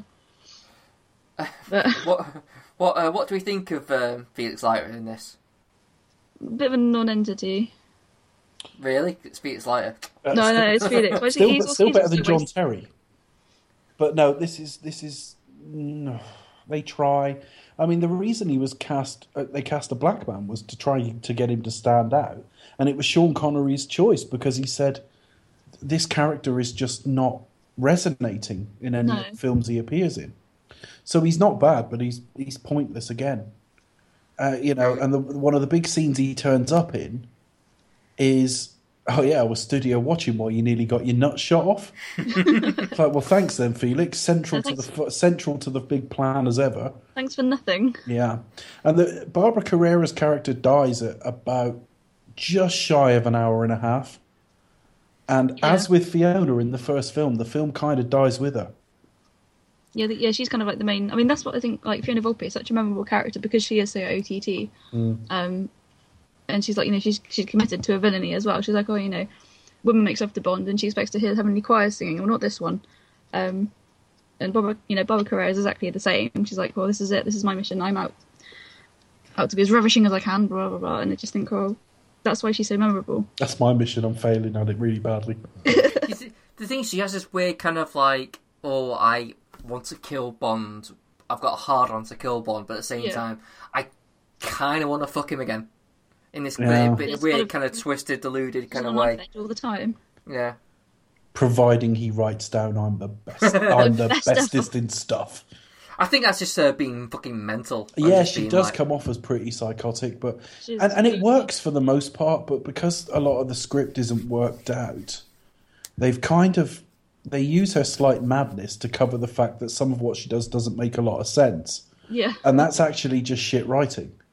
But she is a really strong character in the film. She had a blast making it. Apparently, she got on really well with Connery. Loved working for Kershner, and her Didn't in- she get a, a nomination for this as well? she got a Golden Globe nomination for this. Oh, good.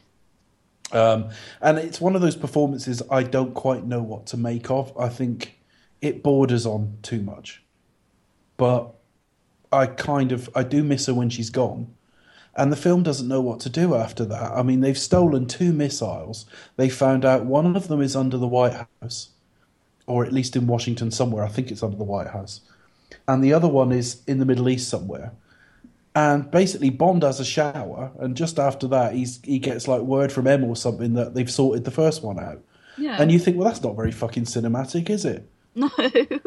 Explain the plot through dialogue. It's like, what? Yeah, That would have been a much more interesting film, perhaps, if they gone to, you know, gone to Washington and had to do, had to find that bomb rather than sort off to the Middle East. You think what?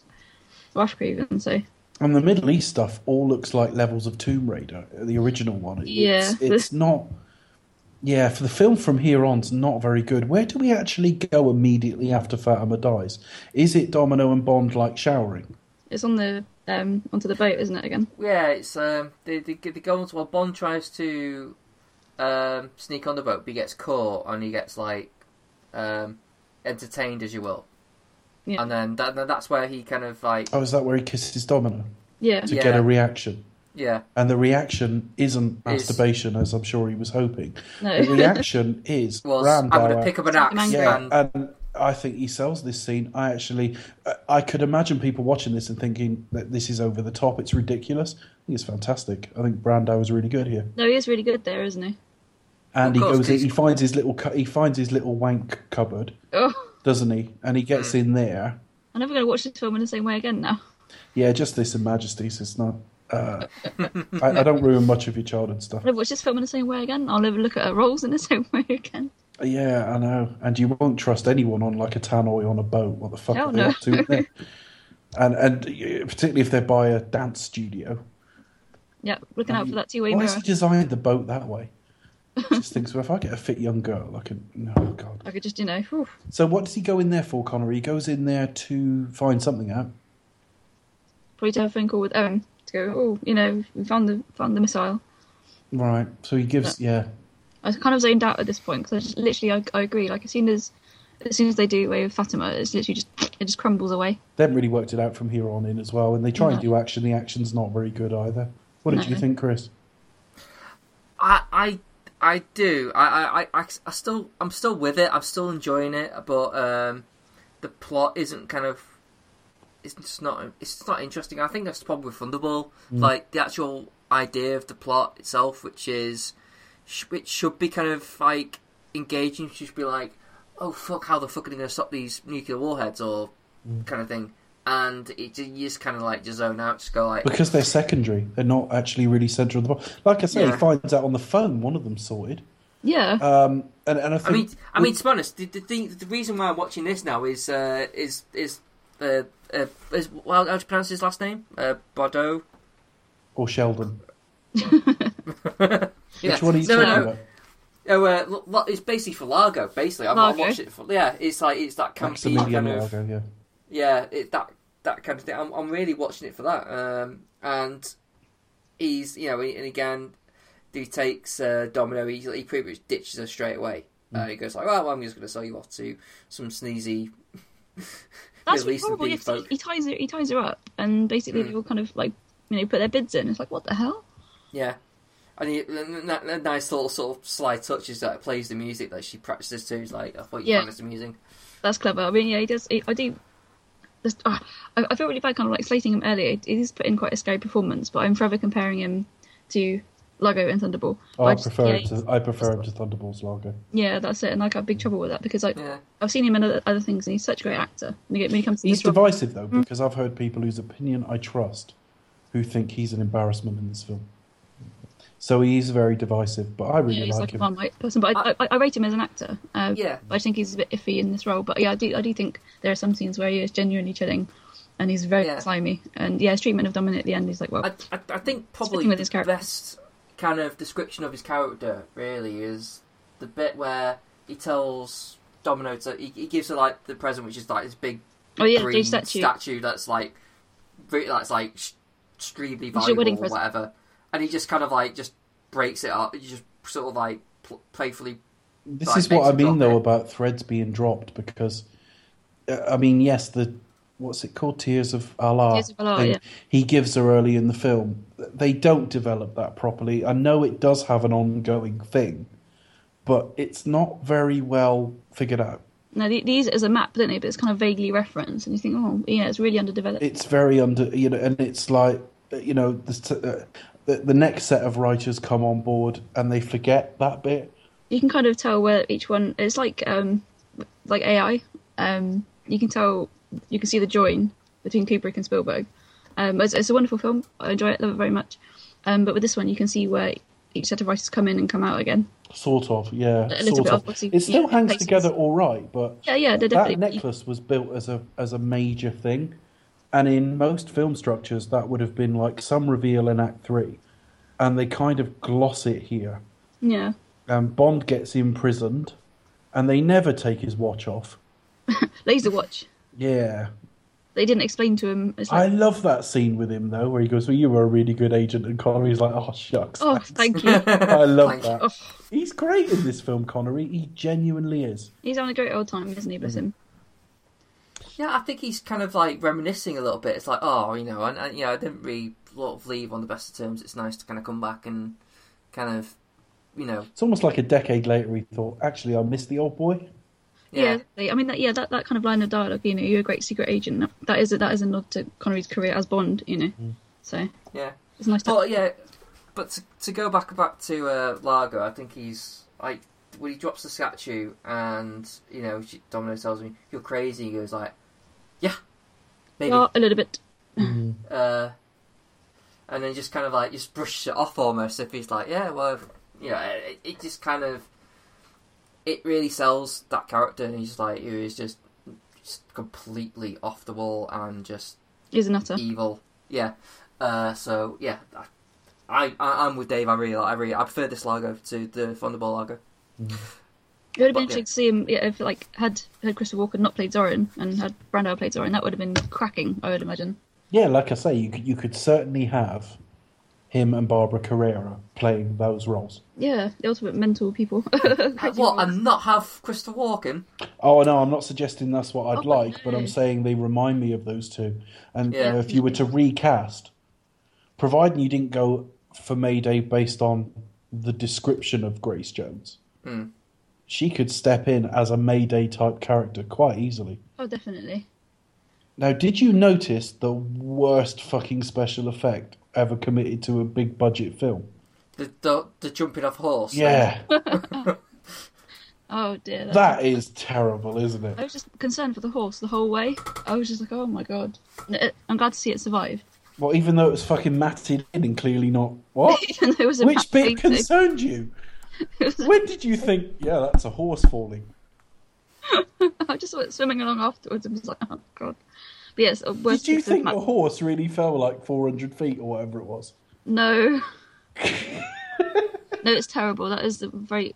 I think that the the eighties like CGI, what it sounds like for CGI. Um, the oh, well, like the warhead, warhead. I can't remember what it's called now. Um, missile vision. Do you see things from the missile's point of view as they're flying through the air? That's Oh, really when bad. the missiles were flying, that reminded me of um, the flying cars in like Back to the Future.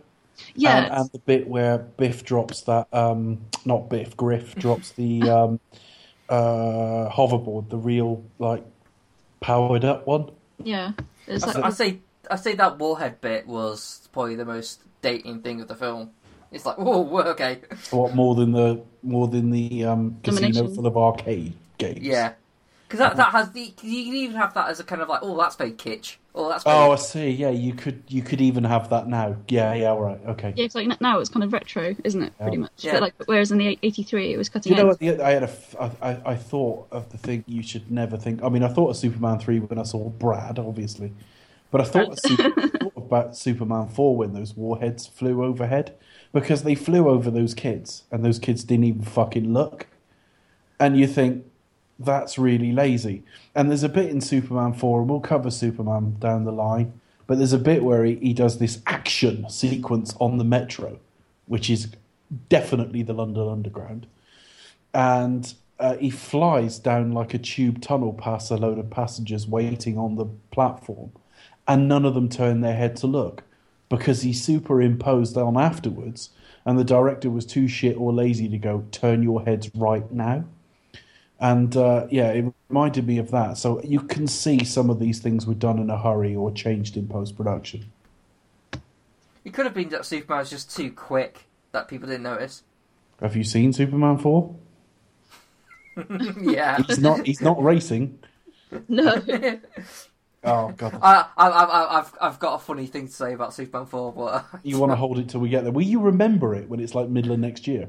Write it down now. yeah, I you know I, I I've already said it before on, on a podcast, but yeah, All right. I, yeah, it's, Super, Superman's a bit of a twat in that film, but anyway. yeah, we we are. Uh, it's a short series, Superman. If we only cover up to say returns, we haven't totally decided that yet. But if we were to, I think it's the one f- sort of really short series we do a commentary on because you've got to commentate on Superman four. It's hilarious.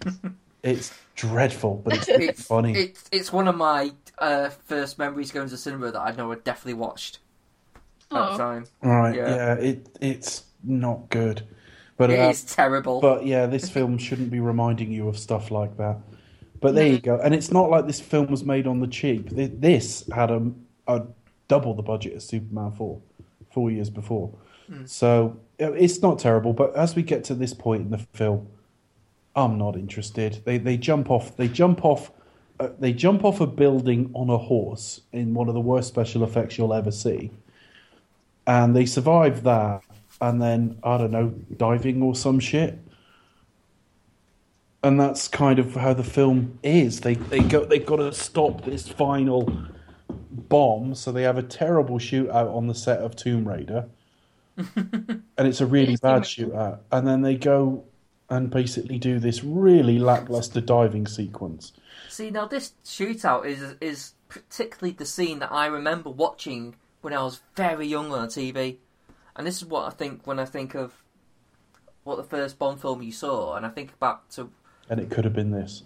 and uh, and it well, it's not definite, but it's it's like it's the one memory I have when I was the, when I was very young watching Bond, and this was and this was this was it. This was definitely. I think the bit I remembered of this film was was the um, was the bike and the end of Fatima. I think I think that's the bit that always stuck out to me, and that that and the opening sequence. So yeah, it's a bit. Again, it's underwater. Trying to do action sequences over water never underwater never seems to work too well.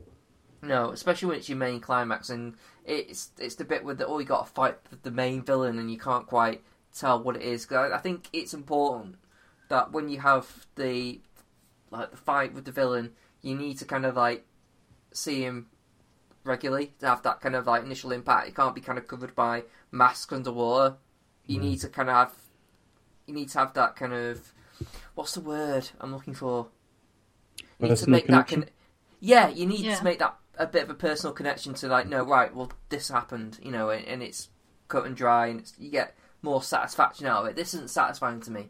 Well, Another Um, another story Kershner told about the chaos of the making of this film was when they were, I think it was in the Bahamas. He sent off like a second unit to capture some underwater photography of a Sean Connery lookalike. So he said, you know, get get a Sean Connery lookalike, go down there, film some underwater stuff. But that person went and got a photo of him in Thunderball. Oh, So you've got a photo of an 18 years younger man. Oh. And the person who shot it looked exactly like Sean Connery in 1983. So they had to go and reshoot it with that guy instead. And it's just it's just a chaotic production. You know, Kershner kept getting back footage that wasn't what he asked for, and so on. But yeah, the the, the ending is really really throwaway.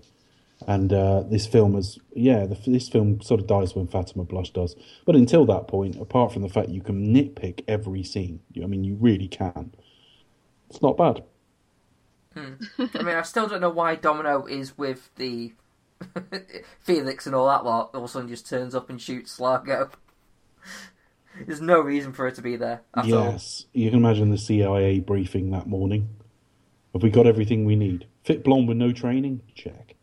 uh, yeah, it, yeah. was it, well, she's the one that pulls the trigger as well, isn't it? So it's pretty. At, at least in the original Thunderball, she was actually held captive at the time, so it, it makes sense that she would be there.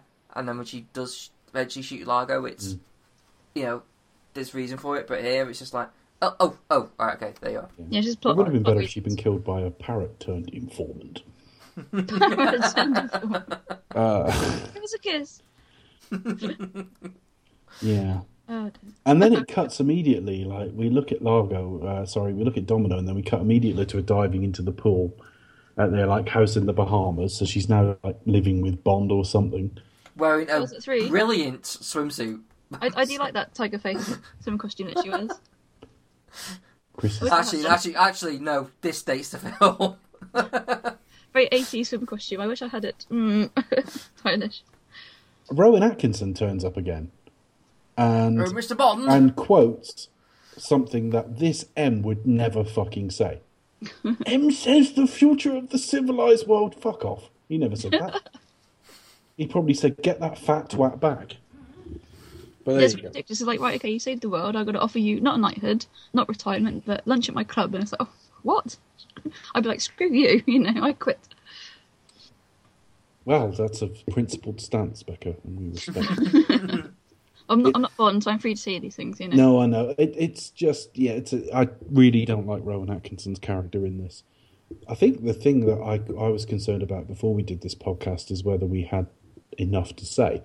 Now, what we've said will go out, and we're perfectly happy with what we've said. But looking at the time now, it's running a little short, and it's running a little short because a lot of this film's just there, and the last sort of quarter of it's not very good. No, I think we've, we've said as much as we can. But, uh, you know, we, we I, spoke, you know. I guarantee we will say more about A View to a Kill. We're doing commentary as well.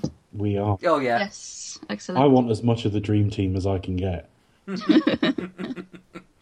wish At these least guys they're not, they're not in it that much. Dream Eh? Team. No, but That's so why in they're that the dream team. They can make a little go a long way. I'd love to see a spin off of Bond and Tibbett. That would have been amazing. Just the, you know, him him playing the Lord and then Playing his Ship replacement files. It would have not been great. knee. Hey, sorry, Patrick Newny. Patrick Newny. Yeah. Bless him. oh dear. Uh, Well, they're just so funny. It's a really good pairing, especially because they were a absolutely Joe admirably Mortability scooter. um, just good to file. Yeah. I, we're going to have a lot more to say about this film. The fact is, this isn't a Bond film, and the thing I think we, I mean, we've obviously explained all the way through that this isn't an Eon Productions film. It misses it. It misses those little Eon touches. It misses the gun barrel. It misses. I mean, go watch the trailer for this film. Uh, It's 80s trailer, you'll never see. It's just ridiculous. It's a product of its era, so I'm not going to knock it too hard. But Bond trailers of the era looked a bit more classic than this. Um, so it, it- it's got a terrible score. It doesn't have a gun barrel. That's not the end of the world, but it doesn't have a decent song or or a title sequence, or and it really misses those little bits from the score all the way through. They tried to get uh, the uh, John Barry to actually do the score for this as well, didn't they? But he he, he rejected it. Well, he declined because he's like, no, I'm, I'm, I have ties with Eon, so I'm going to respect, Yeah, respect the, the series You that way. really sidestepped that one. I would have been interested to see what James Horner might have come out with because I really like his Wrath of Khan score, which is only the year before. yeah, I Um, like um, James Horner as a, as a composer as well. Yeah, um, but there's only so much you can do. It's like I said at the outset, this film is a miracle given what they went through. When they wrote things in the script, it had to go via Sean Connery, who had script approval, the producer, um, Jack Schwartzman. It had to go via Irving Kershner as the director, and then it had to go to a team of lawyers to check it was sort of compliant with the ruling. And so every there was never any speed to anything they were doing. Everything was being bogged down in legalese and, and everything they're writing they're second guessing whether it's all right and, and then it goes through several checks and that the answer to that might be this we can't use this. And so to get an even remotely cohesive film out of this is a bit of a miracle. It's saved really by an excellent Sean Connery performance, and you really realise how much you missed him. I didn't like him in his forties in this role. He was he'd lost interest and he was playing it like a right misanthrope. But Connery in his fifties is actually really good, and I would take him over Roger Moore, and I would take this over Octopussy. I think what helps as well, I think I've said it before, is that he, they play age in here as well. They acknowledge the fact that he's old and out, and out of shape. And it's just kind of like a his bit of a relic. So, you know, they, they do, like, yes, he does still look old, but they do play with it. Like, they do acknowledge it in the film, which kind of helps. He's semi-retired, Yeah. and yes, he does knock people out, and does, and yes, he does have a ridiculous level of attraction to women, but he doesn't do anything really outlandish in terms of physicality in this role, and um, yeah, I, I- think I think it's a good performance. Sean Connery hated making the film, and he hated making this film because he and Jack Schwartzman didn't get on. Because Sean Connery is not someone you want to work with if he thinks you don't know what you're doing. But the difference is because he's he's so involved and invested in making this film a success. He's more dialed into his performance than he was, and he and he felt like uh, than he was in Diamonds, and he felt like he owed, you know, to get the film out. You know, he had to be professional. So he had a bad time, but it doesn't show in his performance. But he didn't make a film after having a good this. time. He didn't make a film after this till like In the Name of the Rose, I think, which is three years later. Uh, he had a terrible time, um, but it doesn't show. But again, like a lot of these films, a little bit tonally all over the place. I don't really know what Rowan Atkinson's doing in this film. I don't know what a such Comic a, relief. I don't know. Yeah, well, I know what I know what he's there for, but it doesn't really work. And you've got a really, really terrible M in this, uh, which is incredible from Edward Fox. He's a really decent actor, but on balance, I you know I sat here and I- admittedly I wasn't in the best of moods for various reasons, but I sat here and absolutely destroyed Octopussy, and I, I thought I would do this. I thought this would be down there with like diamonds. Well, it's not going to be that high up. It lost, you know, it doesn't make a whole lot of sense. The ending's rubbish. It doesn't have the Eon touches, but I actually kind of found a way to quite enjoy, it. and it didn't feel. It didn't feel a chore to watch it again. It wasn't, oh my god, I've got to watch this again. It's all right. Yeah, I'd kind of rate it the same. I mean, it's not it's not um, the best of a movie, but by no means is it the worst. But it's like, yeah, it's okay. It's it's a mess. It's a complete and utter mess. But it's it's a fun mess. So it's it's good entertainment to watch, and Connery's having a good time. Um, Edward Fox is wildly miscast. Um, Alec McCowen as, as Algy. Um, he's a detective in Frenzy, which is, if we do cover Hitchcock movies, hopefully we'll we'll do that at some point. If we cover Hitchcock, we're covering Frenzy because it's in the Masterpiece collection. Yeah, definitely, we've got to do it. So, one of my favourite Hitchcocks, but anyway, that's by the by. Um, it's, it's a mess, but it's it's an enjoyable mess. But the real question is, which do we rate highest, Octopussy or Never Say Never Again? Never say never again for me by Well. quite a fucking distance. Well, that's a shocker. I know. I know you're all stunned. Well, the thing is, right? I mean, I know, it became a bit of a catchphrase last week, and we joked about it. They are both too old, but the way they handle Connery's age is better. And Connery convinces me still at 53 that he can kill you.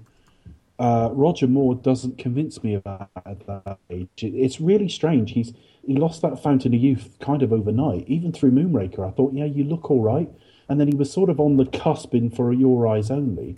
And by his last two, it just seems like the most wildly inappropriate casting. And whilst I think if if he was ever to have made a series out of an alternate Bond series, I don't think starting with Sean Connery was the way to go. He is by far the best thing about this film. Whereas Roger Moore fucks Octopussy right in the ass, and that's probably just him and Maud Adams. No, he, he's too old. I mean, we sort of commented so much about how how old he's looking. I think A View to a Kill, he is he's pushing sixty, and and it shows. But I think obviously casting somebody like Tanya Roberts doesn't help um, on many levels. but um, Yeah.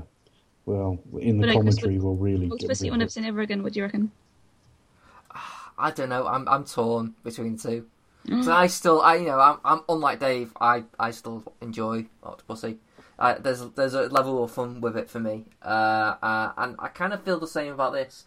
You know, it again, it's it, it I, I like that it's just like it's an offshoot Bond film that isn't canon.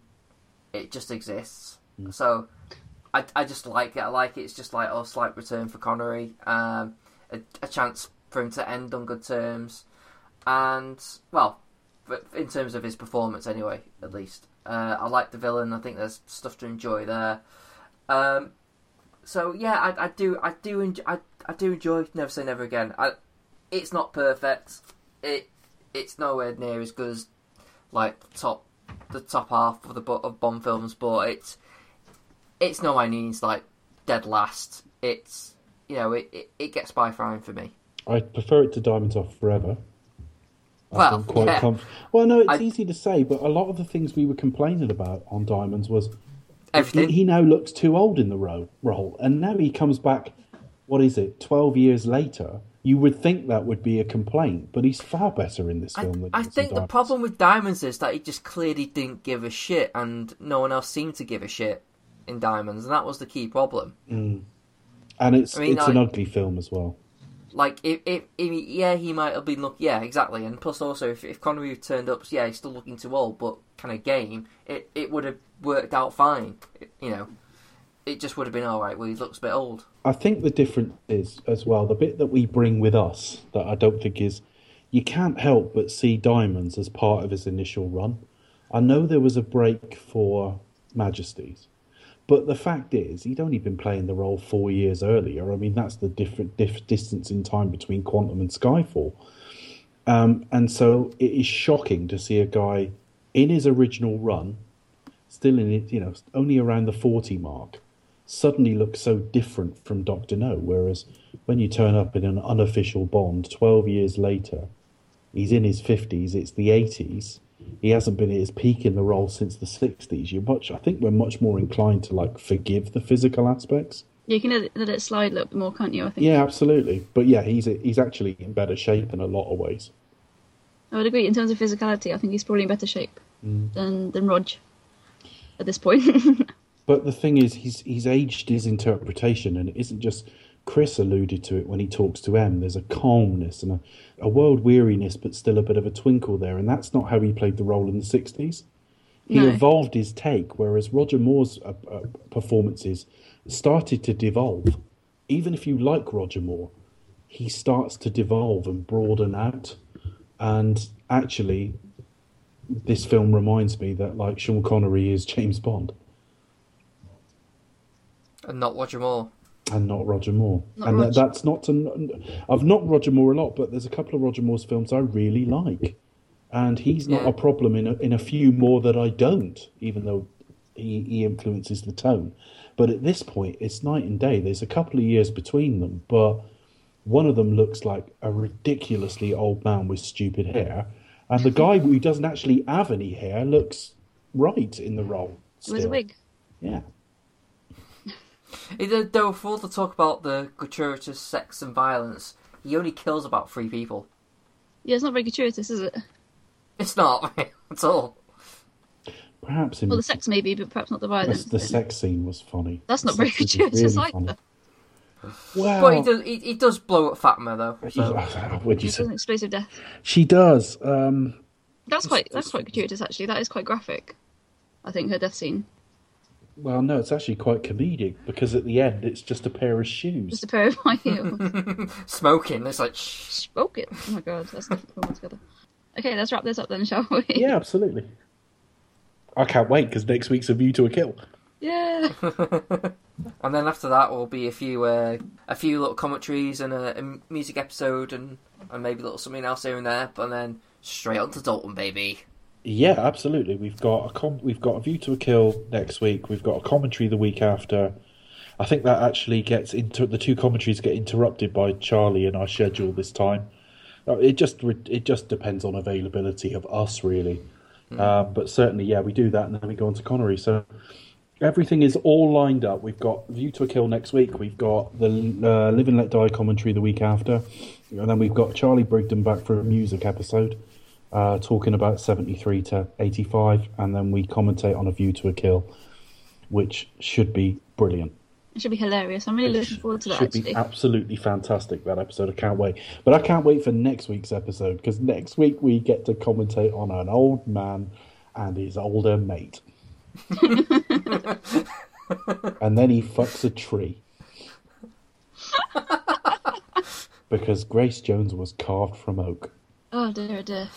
Yeah, she's more she's more man than woman, isn't she? She's like the Amazon woman. Like, I'm, I'll, I'll say it again next episode, but like, there's the when I was looking for clips on YouTube, uh, because we decide like what clips we should use, like to to open the show of the film. Yeah. I was I was looking for suitable clips, and one of the ones was like the first time the Bond um, introduced himself to uh, to Stacy, and that scene in isolation, Roger Moore looks like a pervy old sex pest, and Yeah.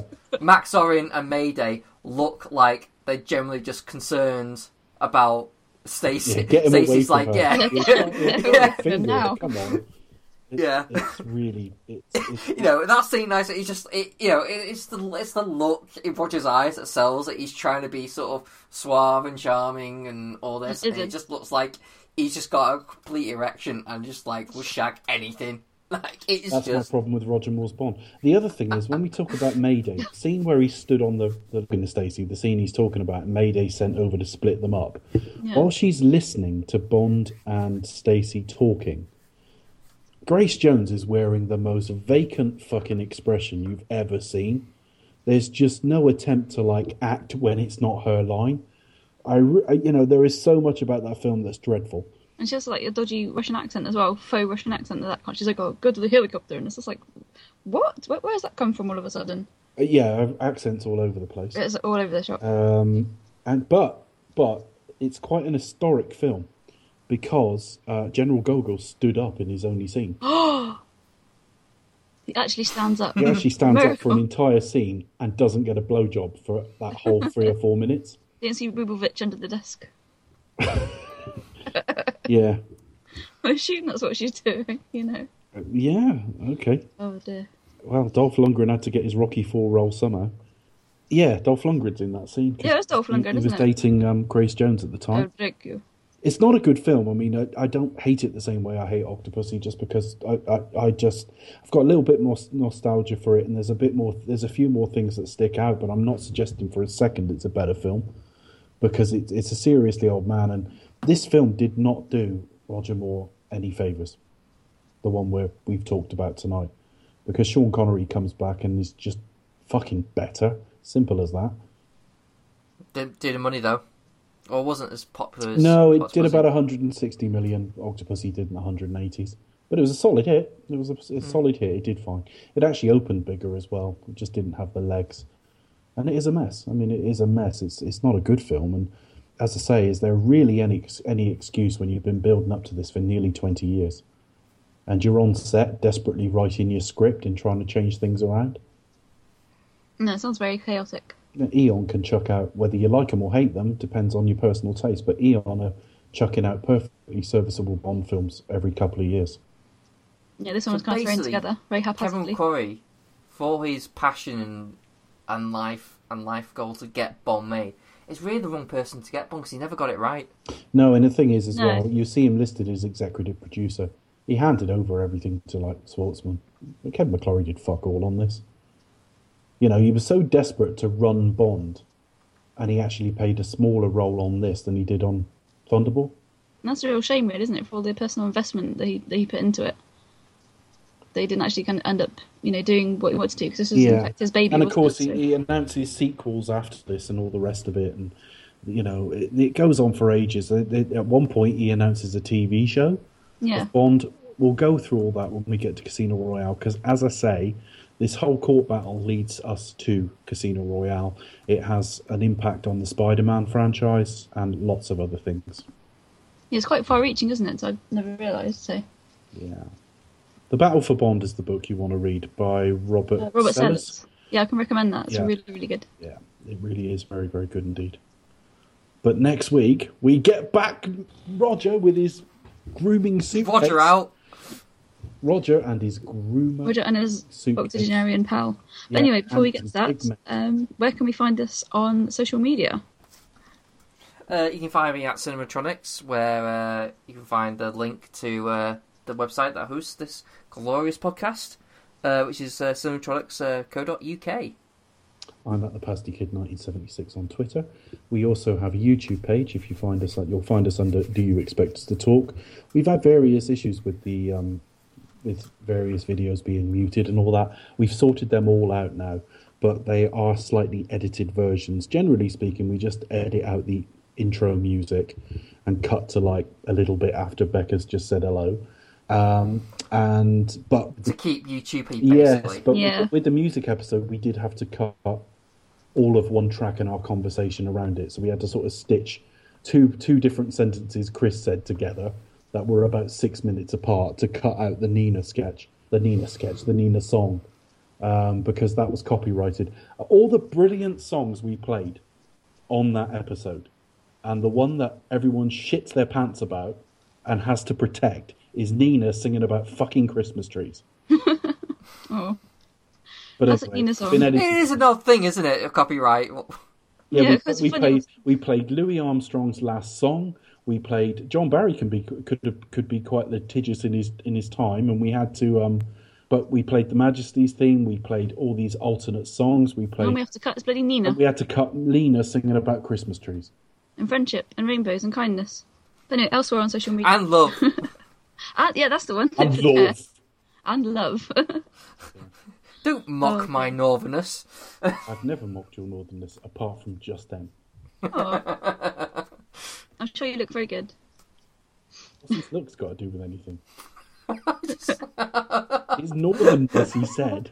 not I'm just not his sitting in my flat cap smoking a pipe, you know, drinking Yeah. a pint of mild. Yeah, he'll be having a pint of mile, wearing a string vest, knotted hanky on his head. Watching It's Gumby. Wicked. Very. Oh dear. Elsewhere on social media, come and see us at Facebook slash Expected to Talk. Now on Twitter, we are at Expected to Talk, amazingly enough. Don't Um, us you can email us, That's all. expected to talk at gmail.com. Please send us an email. Send us your thoughts, um, feelings, emotions. If you want to kind of give us some feedback or let us know what you like about the show or anything you Or want just to send us a love letter. Yeah, Send us a love letter telling me what. that'd be lovely. Valentine's Day is upon us. Tell me like what a professional smashing love to us. Though, though by the time you listen to this, Valentine's It probably Day won't be. Yeah, I'm it'll be like, gone.